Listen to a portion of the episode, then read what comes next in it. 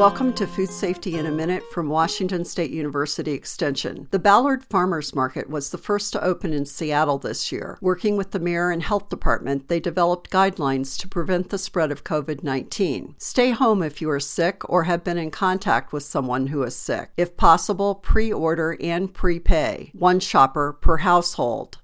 Minimize time at the market, shop with a list. Farmers markets may limit the number of visitors to one in for every visitor out.